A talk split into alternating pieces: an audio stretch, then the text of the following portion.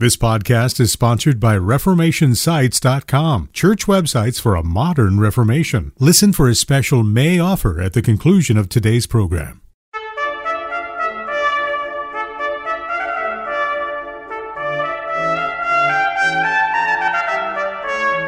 This is Theology on the Go, a brief interview about an eternal truth. We come to God through the man Jesus Christ. And as we come through the man Jesus Christ, through the temple of his body, then we get the whole God. Hello and welcome to Theology on the Go. I'm Jonathan Master, joined as always by my co host and good friend James Dolezal. James, how are you today? Doing well. I'm I'm looking forward to the discussion uh, with our guest because he's going to bring out uh, a luminary uh, of the 16th century who's been hidden away from us, unfortunately. And uh, so I'm, I'm excited that we get to introduce uh, this theologian via his translator on our, on our podcast today. I, I agree. That is an exciting thing. Uh, so we're, we're glad to welcome uh, Patrick O'Banion today. He is um, a ruling elder in the PCA. He's written a number of books. He, he taught history at the university level for two decades, and he trains pastors overseas now with Training Leaders International. But we also not only want to introduce uh, Patrick O'Banion, but also Girolamo Zanchi, who is uh, the, the, the luminary to, to, which James refers. And in particular, we're going to discuss uh, Zanchi's book, The Spiritual Marriage Between Christ and His Church and Every One of the Faithful. But I think you're right. I think we want to introduce Zanchi more generally. So, Dr. O'Banion, thanks for joining us today. Uh, it's really a pleasure, pleasure and an honor to be here. So, to, to pick up on what James said, most of our listeners may know little about Zanchi, um, although we're hoping that that will change, and maybe this book will help change that. So, who was Zanchi, and what is his importance in the early development of the Reformed theological tradition? Yeah, great. Thanks. Uh, great question to start off with. So, uh, Girolamo Zanchi was a 16th century figure. Uh, he was raised in Italy, as his name suggests. He was born in northern Italy. Um, became a, a priest, um, member of a, of a religious community there, uh, and was converted to Protestantism uh, while he was a priest in Italy. In the 1550s, early 1550s, he flees north uh, with the Inquisition on his heels. And he winds up spending most of the rest of his life going from Strasbourg uh, down into sort of the, the area between northern Italy and um, southern Austria, up into uh, Heidelberg, uh, down across the river into Neustadt, uh, moving around from place to place, acting as a pastor, um, as a professor, and as an elder of a variety of churches and schools. You asked as well about um, his importance for the period. So, the way I like to think about Zanchi's importance for this period is that where the, the, the first and second generation of Protestant reformers, uh, men like Martin Luther, uh, John Calvin, Bullinger, right, the names that we know, these guys lay the foundation for Protestantism, but it's actually guys in like the third generation, so men like Zanchi who come along and actually lead the tradition into maturity. So if you want to understand what Reformed theology is, it's fine, of course, to go to Calvin and Bucer and Bullinger and Zwingli, but you really are going to get it nowadays through men like Zanchi, who are the ones who are actually doing the work of translating that from, let's say, um, proclamation in pulpits and in public debates into a context where you can have confessional documents, where you can have theological systems that are being formed, where you can have uh, future pastors trained in schools, those sorts of things. That's all the work of men like Zanchi and others who come along at the end of the 16th century. Patrick, is it right to think of Zanchi as a reform scholastic? I mean, this is something that Richard Muller has kind of brought back into our. Uh, understanding? Uh, is he part of that scholasticizing uh, tradition? And maybe you could comment on that. Yeah, for sure. Um, so, one of the things that is said about Zanchi and that I say about him as well is uh, that he is a reformed scholastic theologian. Um, and that turns people off uh, sometimes, depending on what you think scholastic. Our means. listeners love it. Well, good. Some, That's some great. Yeah. So my definition of, of scholasticism is basically theology done in the schools, right? That's where right. scholasticism comes from. So what is Zanchi trying to do? Um, he's not trying to write the sort of books that are going to show up on the Christian living bookshelf in the 16th century. What he's trying to do is he's trying to write precise theology that is going to be helpful in training and forming future pastors and church leaders, right? That's what he's doing. And to that end, he's very successful. Um, in fact, magnificently successful. He writes more than six million words um, in his in his published Opera Omnia. Um, it's an astonishing accomplishment, um, and these are works that are meant then to be used to train uh, future pastors and theologians.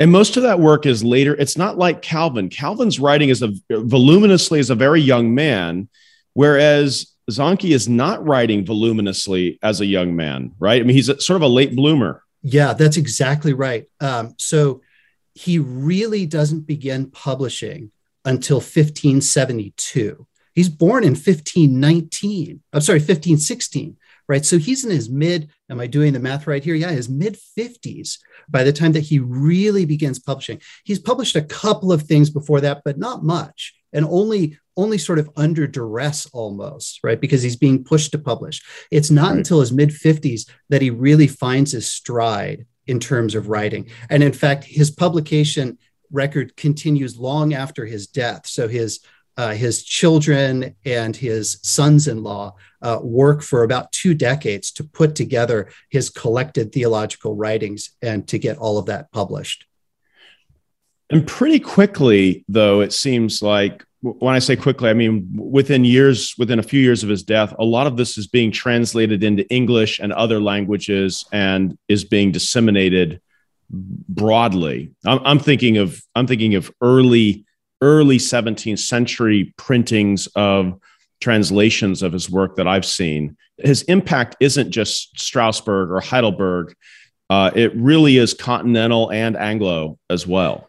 Yeah, that's right. Um, I, I, would take a little bit of an issue with saying that a lot of it is translated. Okay, um, I Some would say it. maybe say, a lot, not compared to the not compared to the Omnia. Yeah, there you go. Yeah, I would say about three percent uh, is translated okay. into other languages. Um, a fair, you know, of that three percent, a fair amount shows up in English, a little bit in French. Uh, seems like there's something in Dutch. Yeah, something in Dutch is published, but uh, of course we have to keep in mind that that in the 16th century, Latin is the international language. So right. if you write in, La- in Latin, you're not writing for a local audience, you're writing for the, the learned audience throughout Europe. Um, and and it, and it's in that form, I think, by and large, that his work actually spreads and is communicated to others. And, and as I say, sort of builds this foundation, which Reformed theology then develops over the next well uh, four centuries. You talked about his context as a third generation, roughly third generation reformer, and some of the things that it was incumbent upon that generation in the Reformed tradition to talk about, to write about.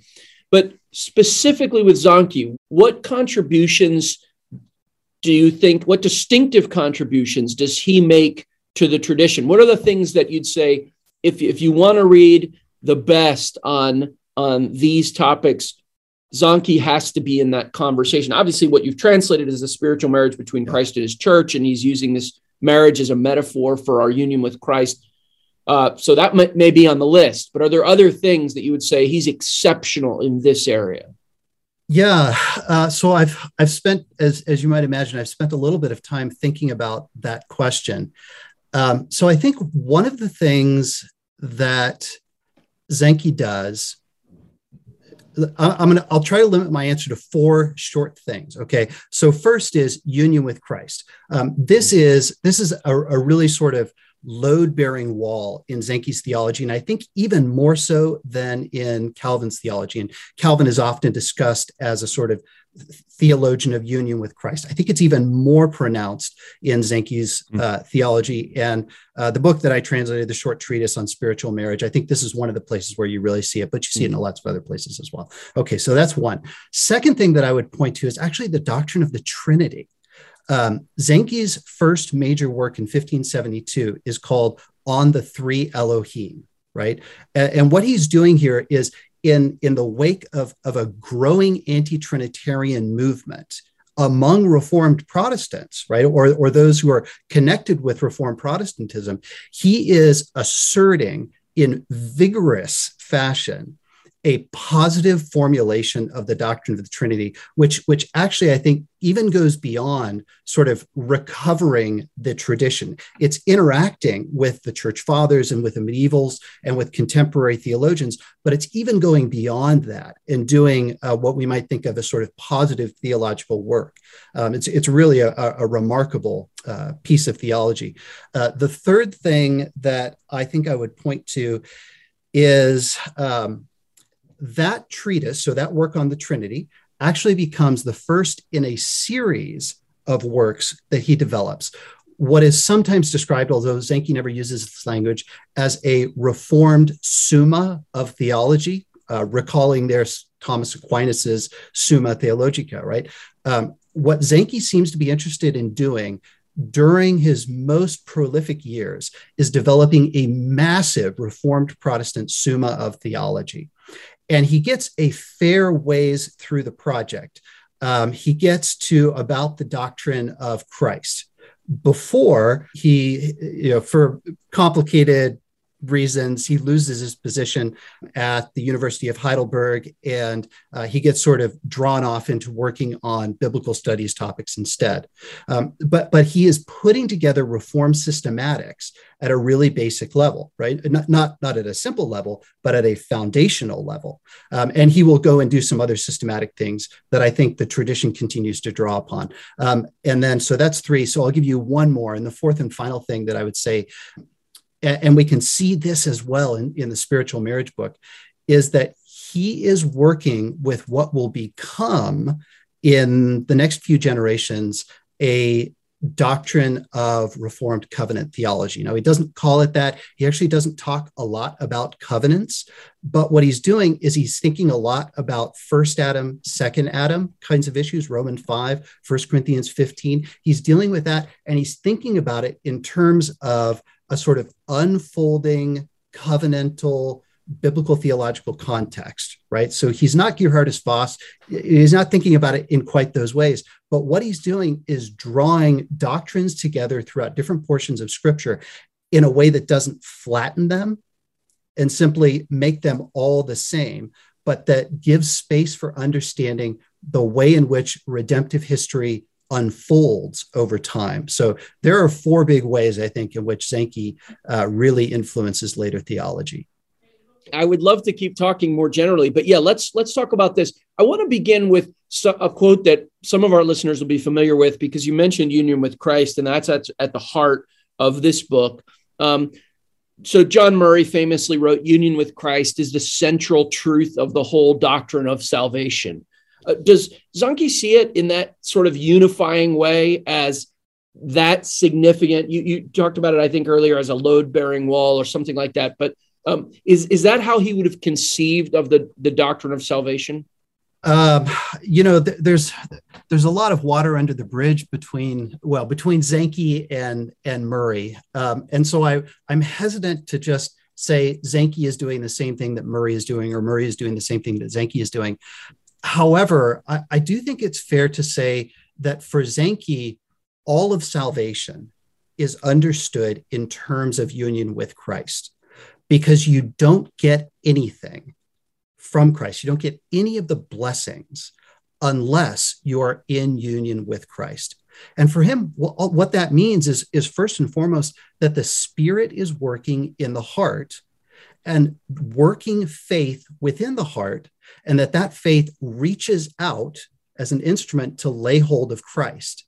And it's that bond of spirit and faith, which is the, the fundamental element of the union with Christ. So it's a union by spirit and faith between the believer and Christ. And that union then is drawn tighter and tighter as the believer draws closer to Christ. So everything for him, justification, sanctification, glorification, it's all done in terms of union with Christ. And he will frame it that way explicitly in terms of union with Christ. So um, to say the least, it's very important for him. Patrick, I was struck in reading in in uh, work that his emphasis upon the reality of this union, um, yes. and even particularly with the reality of the union with Christ's body, because he's drawing on the he's drawing on the one flesh imagery of marriage and bringing that to bear. And I'm I'm thinking he has some Lord's Supper discussions in his mind. Um, obviously, that was a point of contention for him at Strasbourg, uh, where he was eventually pushed out by a strong Lutheran position uh, that he couldn't hold to. And yet, I still see in this work, which is the as you say in your introduction, the, the last one that he himself sent off to a publisher before he died. That's right. Uh, that he's emphasizing this this marriage as a one flesh union with Christ, and that we commune with Christ in His body.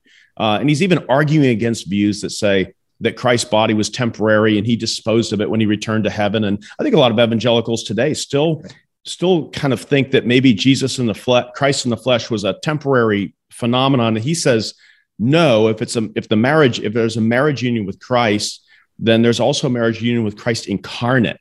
Um, and I wonder if you could speak to that in terms of that that emphasis he's putting there. Yeah, uh, boy, I mean, this is there is so much that he packs into this. It really is rich. Um, I, I think fundamentally, I sometimes ask myself the question: Should I describe this treatise as an as an anti-Lutheran treatise? Right? Is that what he's really doing here? Um, and I hesitate to do that because I don't think people will read it if I say that. Right. But that is definitely in the background here. And one of the points that, that Zanchi wants to make is simply this that if we don't get Christ as man, then we don't get Christ, right? Because mm. the hmm. church's bridegroom must be of the same nature as the church. You can't be married to something that is of a different nature. And Zanchi is even going to go like to Old Testament law and he's going to say, you can't have a marriage between a human being and an animal, right? That is forbidden. In the same sort of way, if we are united to Christ as a bride to her bridegroom, he must be of the same essence and nature as we are. That is to say, what do we get when we get Christ? We get everything. We get Christ, both God and man. But we only get Christ as God because we get Christ as man. So we come first to Christ as man. And as we come to him as man, we receive both Christ as man and Christ as God. I recently read a book about the extra Calvinisticum, which is one of the, the elements that's actually underlying this debate. And one of the things that the author said, James Gordon, he says, um, look, think about the theology of the temple okay? When you when the priest goes into the holy of holy once a year is god really there? Yes god is really there. And yet we know that the temple walls do not contain him that he's bigger than the temple. Is he really there? Yes we really get him in that physical place but he's bigger than that physical place. But here's the thing just because he's bigger than that physical place you don't get to go outside of the temple and, and sort of look around behind the temple and try to find God there without going through the temple. Just in the same way, we come to God through the man Jesus Christ. And as we come through the man Jesus Christ, through the temple of his body, then we get the whole God. I was just struck with how clearly Zanchius makes that point uh, in in the work, and we normally think of that as even his um, you know spiritual union with the flesh of Christ. We typically call that you know Calvinist as opposed to Zwinglian, but I wonder a little bit because Zanchi is not just sort of a, a sycophant of Calvin, uh, even by his own, even when he says, I'm not a Calvinist, but obviously what he means, I'm not a follower of this man. Right. Right. Uh, but but it strikes me that his doctrine of spiritual union with the body of Christ, eh, using this marriage metaphor, is as strong, it seems to me, as anything you find in Calvin. Yeah. Oh, absolutely. Um, when uh, when my wife when my wife read this book, um, she said, "Boy, uh, that that sounds kind of Lutheran, uh, doesn't it?"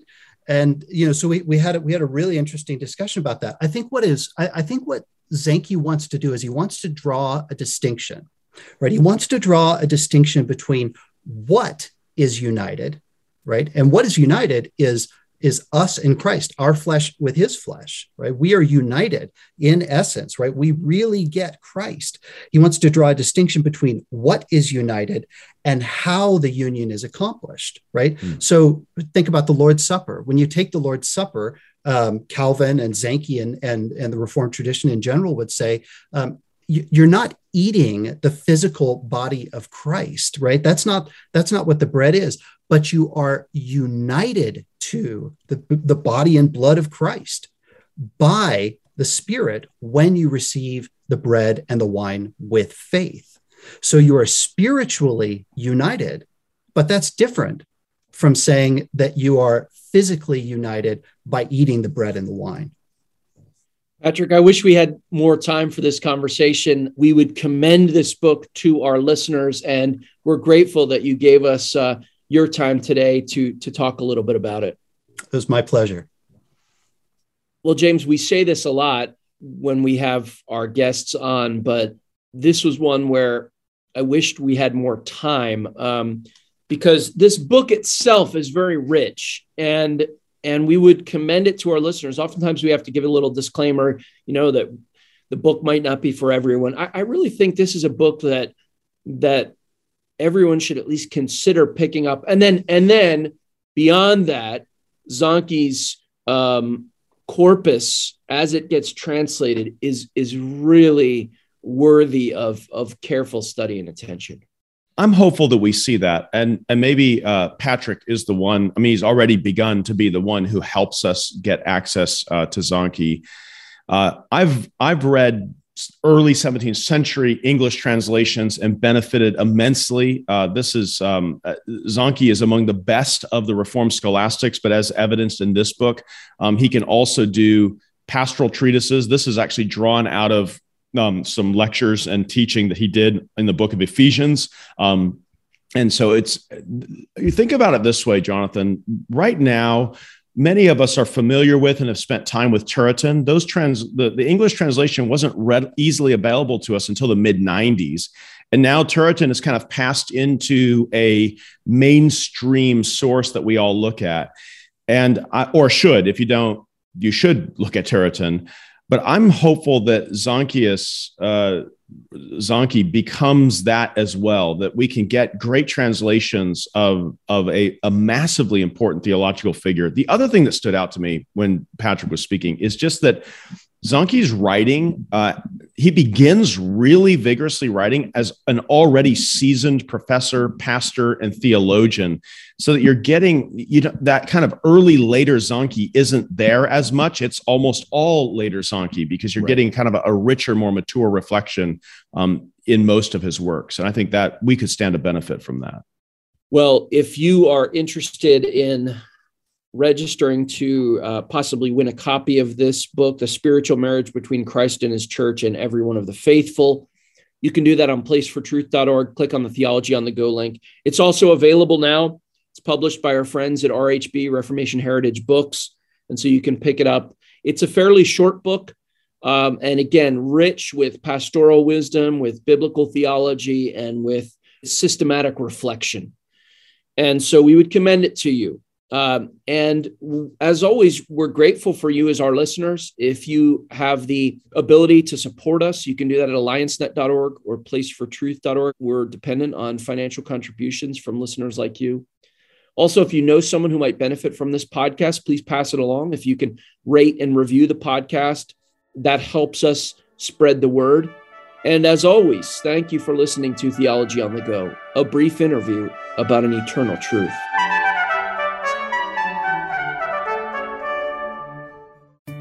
Did you know that most people view a church's website before they'll ever step foot in the door? So, how's your church's site? Would an online visitor searching for a church home find it inviting? Does it reflect your ministry as it should? Perhaps it's time to start a new site for your church that reaches out more effectively with a design that engages visitors while keeping members connected. Reformation Sites has beautiful, mobile ready designs to choose from helpful service, and useful features such as Sermon Manager, online bulletins, ministries, books, and notifications. It also integrates with other popular services like sermon audio, live streaming, and online giving, with pricing that fits into any church budget. In the month of May, we're offering 15% off the website setup fee. Get started by using coupon code RS15 when you go to ReformationSites.com. Reformation Sites, church websites for a modern Reformation.